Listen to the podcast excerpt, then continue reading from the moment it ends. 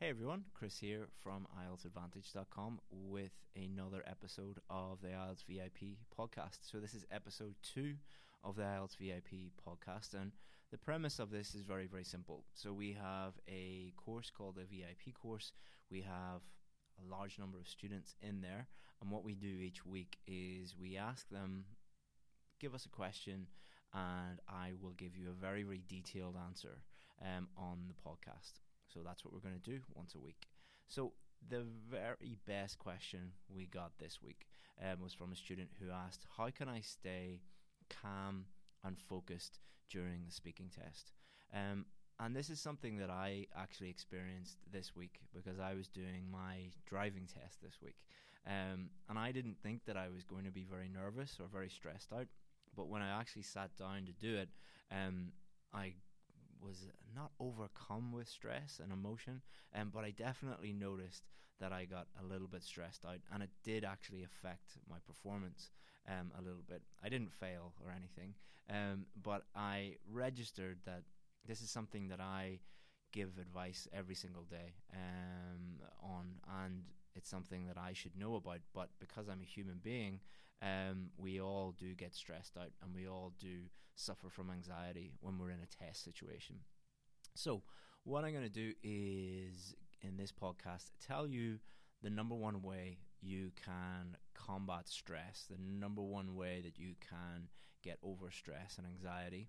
And then we'll talk about um, how to deal with the examiner, how to speak to the examiner, and we'll talk about each different part of the test and how you can stay calm and how you can stay focused um, in part one, part two, and part three of the speaking test. So let's start off with the number one way that you can uh, overcome anxiety and overcome stress. So, in the context of the IELTS test, when you say that you're stressed out, or when you say that you're anxious, or that you are fearful of the test, you're really just saying that you are afraid that you're going to fail. And why are you afraid that you're going to fail? You're afraid that you're going to fail because you know you haven't done enough work. You haven't done enough preparation. In other words, you know deep down inside you're not ready and you're not going to get the score you need. Any student who I've ever spoken to who has overcome with stress and anxiety and just can't perform um, during the speaking test, that normally comes out normally what the student will say is i just get really stressed i get really uh, anxious um, and i can't do this but when i actually sit down and speak to them and ask them some questions, it really comes down to the fact that they know deep down that they didn't put the work in. So, the number one way that you can combat stress um, when it comes to the speaking test is put the work in and put the preparation in weeks and months before the test. Because if you sit down and you're with the examiner and you know that you have put the work in, that you've done enough, that you are already at the score you need to be at, then you'll notice that you're not really that stressed out.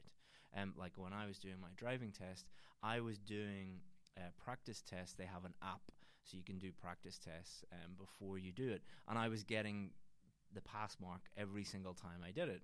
So when I sat down and started to get nervous, I just took a deep breath and told myself, like, you've done this five or six times already and passed during the practice sessions five or six times already. You'll be fine. Just calm down and, and you'll be fine. Same with students that we work with. When students start to get nervous or start to get stressed out, we tell them, you've done it, all the work your pronunciation is good enough, your fluency is good enough, your grammar is good enough, your vocabulary is good enough. You are already at that level. So, so, so a lot of our students need a band seven or a band eight. We have done mock speaking tests with them, and we've either told them everything's good, you're going to get the score you need, or you need to fix this thing, you know, this thing about your pronunciation needs a little work, this thing about your grammar needs a little bit of work, and then they go away and they work on that. Um, and then when they work on that and they are at that level, then they do the test. Do not book the test and hope and pray that you're going to get the score you need. Take action and do the work, and then get to the level you need to be at before you do the test. And, and that will require that you do get yourself a good teacher and an expert to help you with that.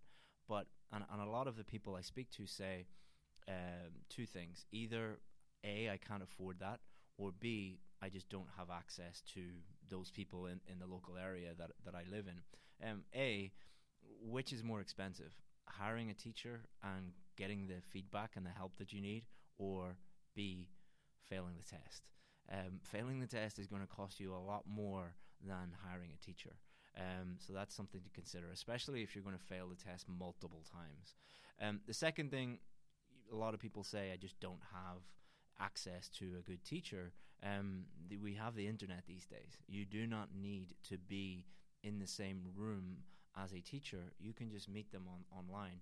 Um, so the students that we work with, we just go on Skype or Zoom or whatever app they want to use, and it's exactly the same as being in the room with them. Um, you do not need to be in the same room as someone. Um, in fact, you're better using online re- um, online teachers um, if you do live in an area where there just aren't you don't have access to good teachers because you can pick and choose the best teachers um, available. Um, the internet opens up the whole world to you. So that's the first thing. If you want to be less stressed out and less anxious and more focused, uh, know that before you even book the test that you are going to get the score you need because you know that you've done the work and you've got feedback on it and everything. The the second thing and the second reason why people get a little bit stressed out is because of the examiner. Now, you don't know who you're going to get on the day. It could be someone who is really, really, really friendly and really nice and helps you and you know greets you in a nice way and smiles and you know makes you feel at ease. Or you might get someone who is the complete opposite of that. They will greet you and there'll be no expression on their face, um, and you might think that they're unfriendly, and, and that might put people off. Um, number one, it's not the examiner's job to be your friend. It's not the examiner's job to be nice to you. It's not the examiner's job to smile with you and chat with you. Um, they are there to give you a band score.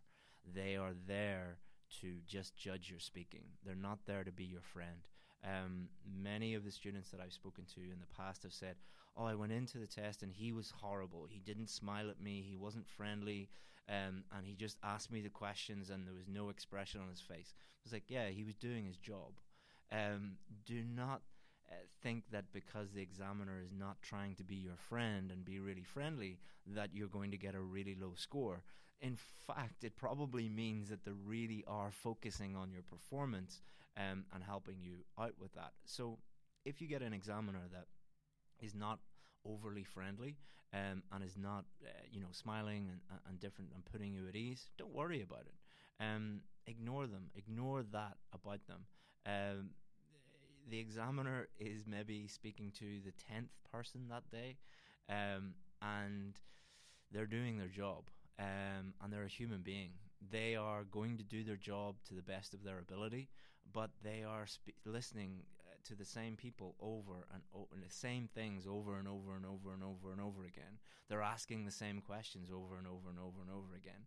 Um, they're human beings. They might be tired. They might um, have had an argument with their girlfriend before, or they might have had an argument with their husband or their daughter before they went in there. Um, they're not there to be your friend, and don't worry if they're not overly friendly. Um, the the third thing that will really put you at ease is do not speak to the examiner like they are a recording device, like they are a computer just recording your answers.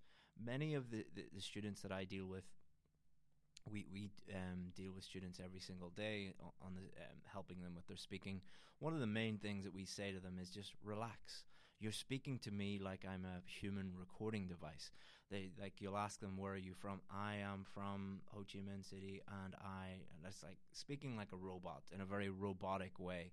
Um, that's not only going to affect your fluency and your pronunciation, it will actually affect your grammar and your vocabulary. Why is that?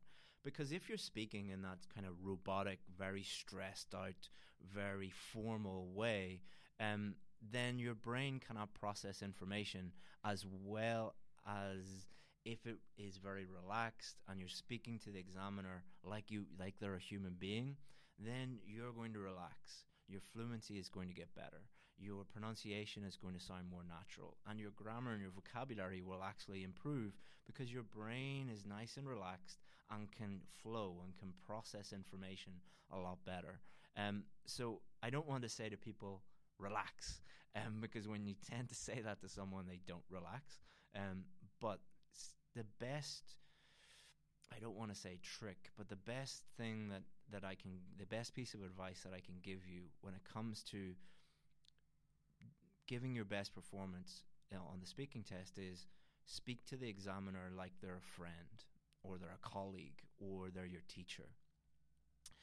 Think about the difference between how you speak to your friends or how you speak to your work colleagues or how you speak to your teacher that you know really well and how you would speak to an IELTS examiner. It's completely different. Your tone is different. Your fluency is going to be different. Your your um, the, the the type of answers you're going to be getting are completely different.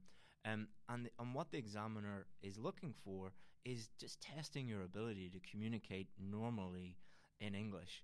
Um, they're not testing your ability to give like really really formal academic um, robotic answers.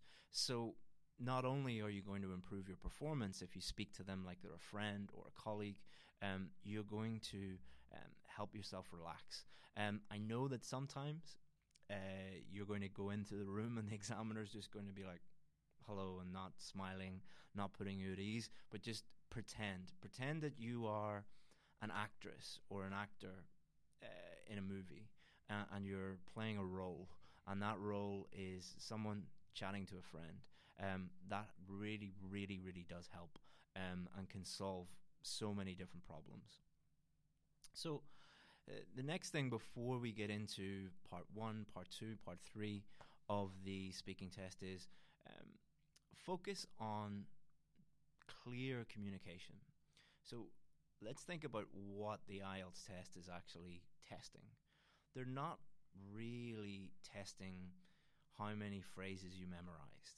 They're not really testing how quickly you can speak, or they're not really testing how many academic words that you know they're testing your ability to communicate clearly in English. So, what students do on, on the test is they go in and they're thinking about so many different things. They're thinking of the correct words to use and the correct grammar to use, and is how is their fluency and how is their pronunciation, how is their sentence stress, how is their intonation, and you're overthinking everything. Imagine trying to, to do that on a daily basis, even in your own language. Imagine having a conversation with somebody when you're thinking of all of these different things.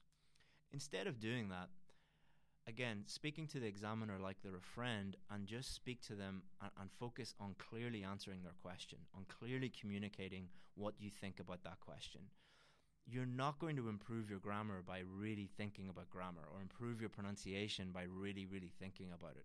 You are going to improve those things by just allowing th- those processes to operate in the background um, of your brain and just focusing on clearly communicating with the examiner. And if you do that, A, you're going to answer the questions much, much better, and B, you're going to calm down and you're going to focus on what you need to do. So, now let's talk about part one, part two, and part three, and how you can remain calm and focused during each part. Now, part one is just normal, everyday questions about you. It's like small talk. Um, approach this part as a way to ease into the test, to become relaxed. The, the first question, the first couple of questions, you're going to be nervous. Um, there's no way of getting around this.